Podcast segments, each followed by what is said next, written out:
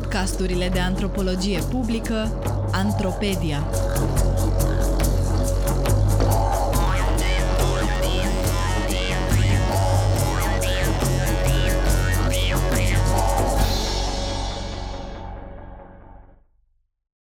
Pentru cine este succesul?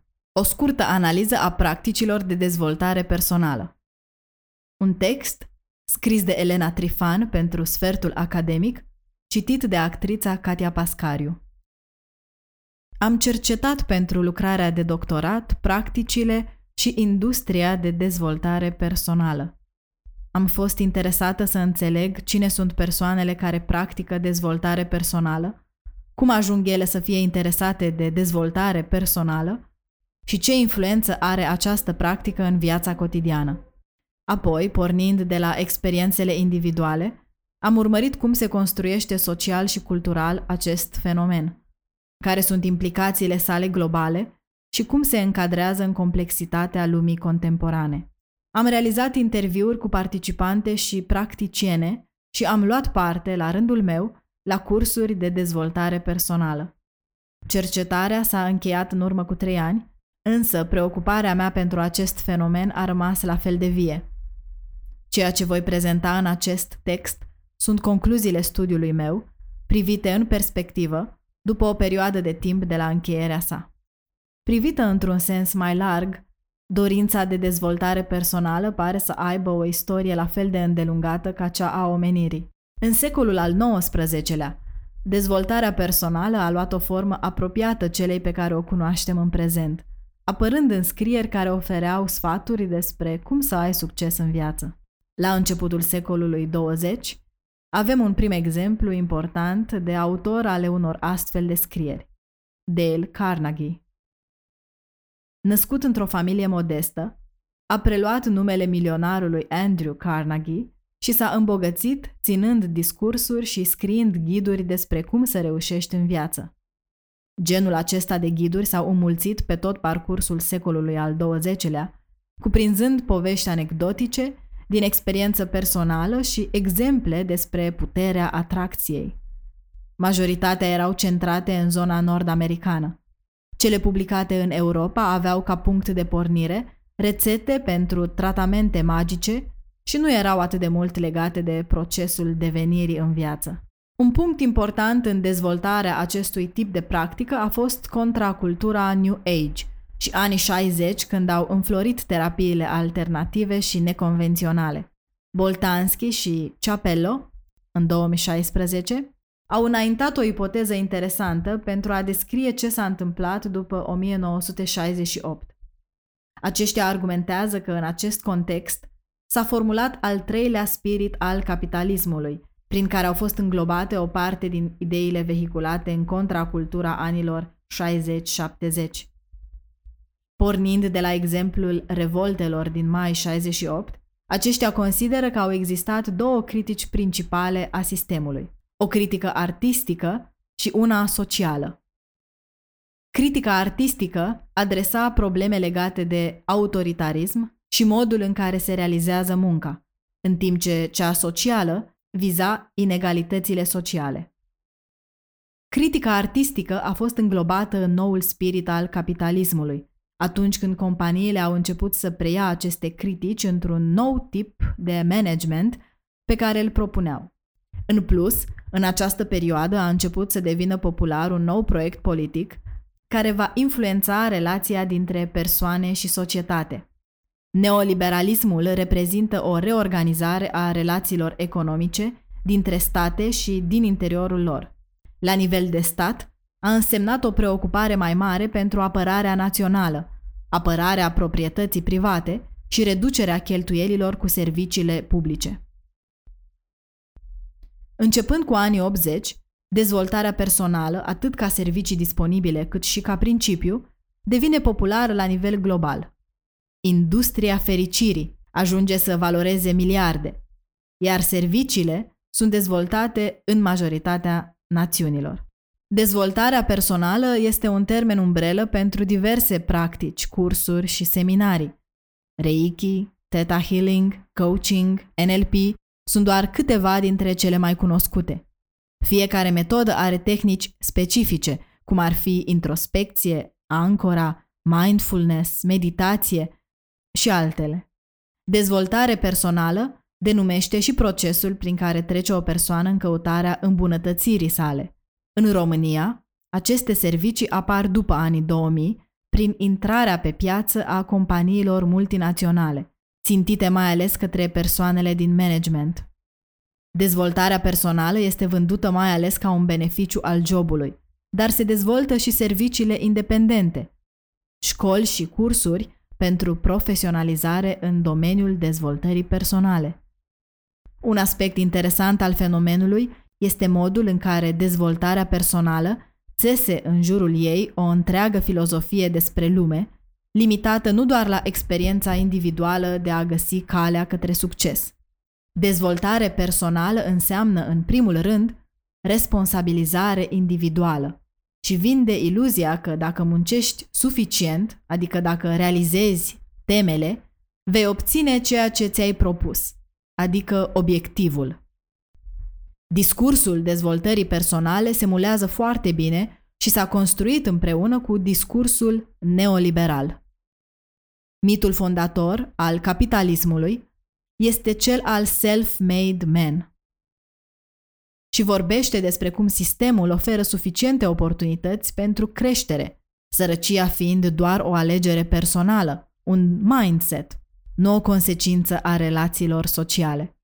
Există două categorii mari de teme pentru dezvoltarea personală.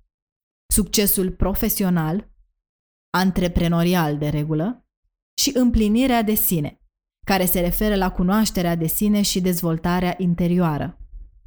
Menținând stereotipurile de gen, prima este mai mult adresată bărbaților, în timp ce a doua este practicată mai mult de către femei, chiar dacă pentru a ajunge la succesul profesional se spune că mereu trebuie să rezolvi și probleme interioare.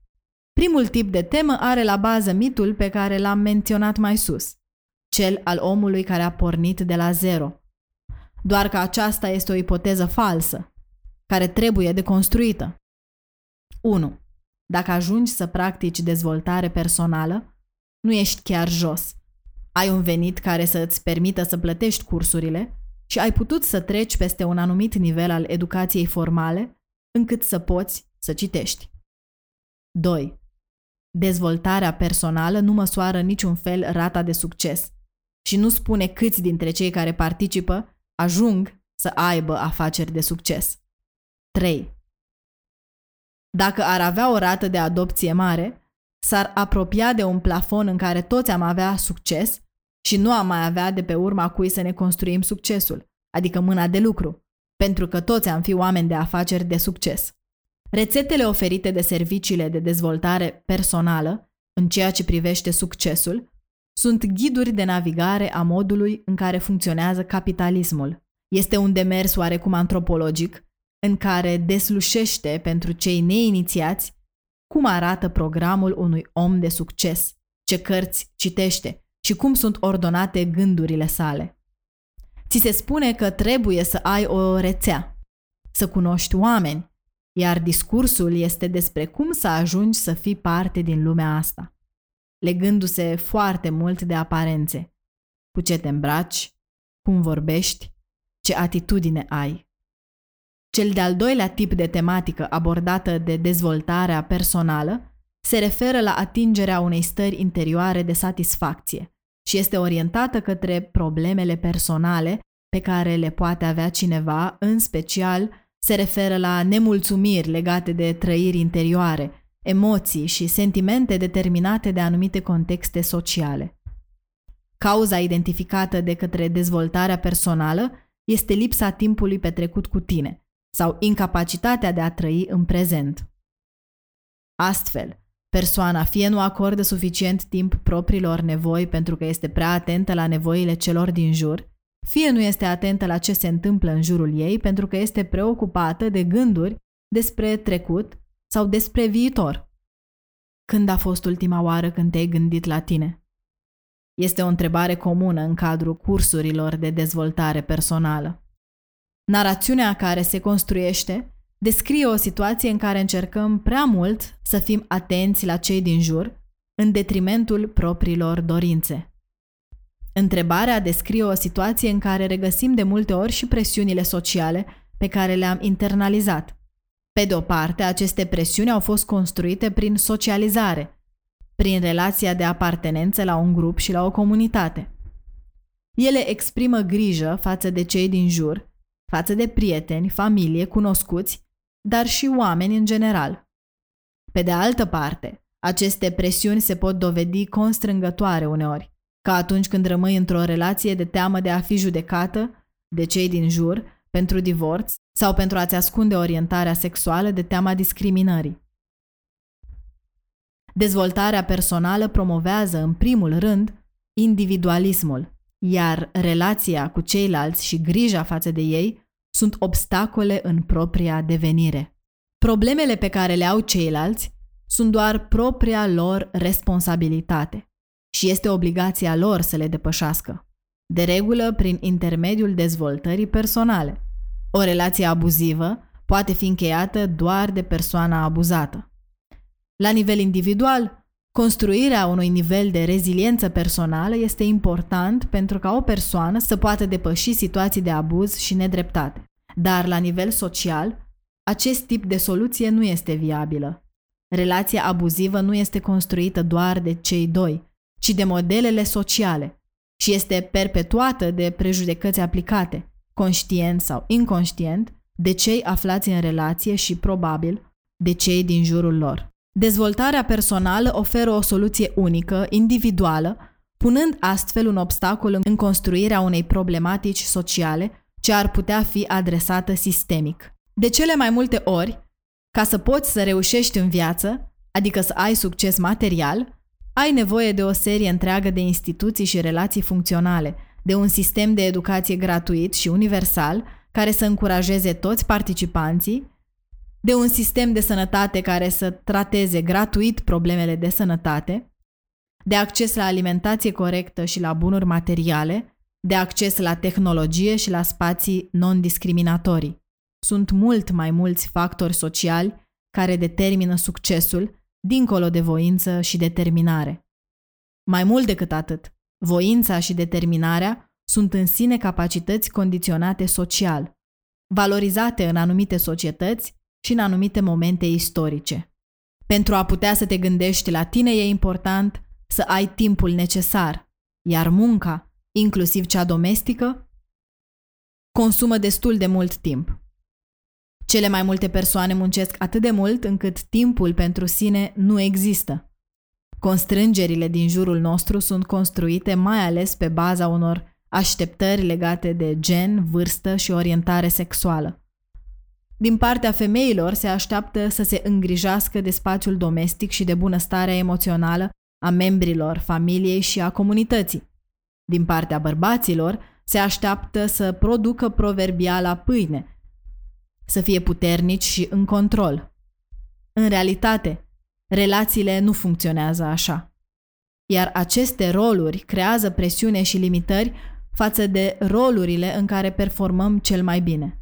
Sunt roluri inventate în anumite contexte, menite să permită perpetuarea unor relații sociale, însă nu în beneficiul tuturor, ci doar al celor care au oricum cel mai mult de câștigat. Consider că dezvoltarea personală identifică corect niște probleme structurale, însă accentul pus pe soluții individuale diminuează impactul pe care îl poate avea iar uneori poate duce la blamarea victimei pentru că nu face nimic pentru a-și redresa situația. Dezvoltarea personală se prezintă ca un demers complex și profund, care scoate persoanele din zona de confort și le pune în fața unor adevăruri la care nu s-au gândit.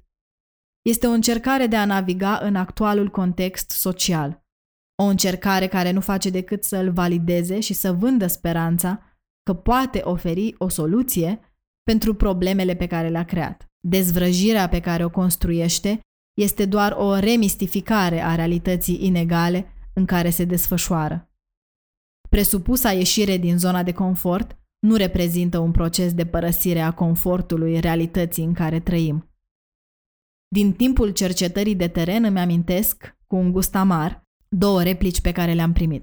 Una dintre ele venea de la un autor de cărți motivaționale, care mi-a spus că dacă ar face el școli în Africa, ar rezolva foametea, iar cealaltă replică aparținea unei practicante de dezvoltare personală, care își dorea cursuri de dezvoltare personală pentru copiii instituționalizați.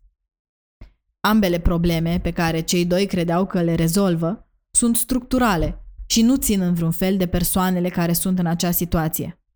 Există numeroși factori care pot explica problemele țărilor din Africa, de exemplu postcolonialismul, ajustările structurale și altele, și care nu țin de accesul la o anumită educație.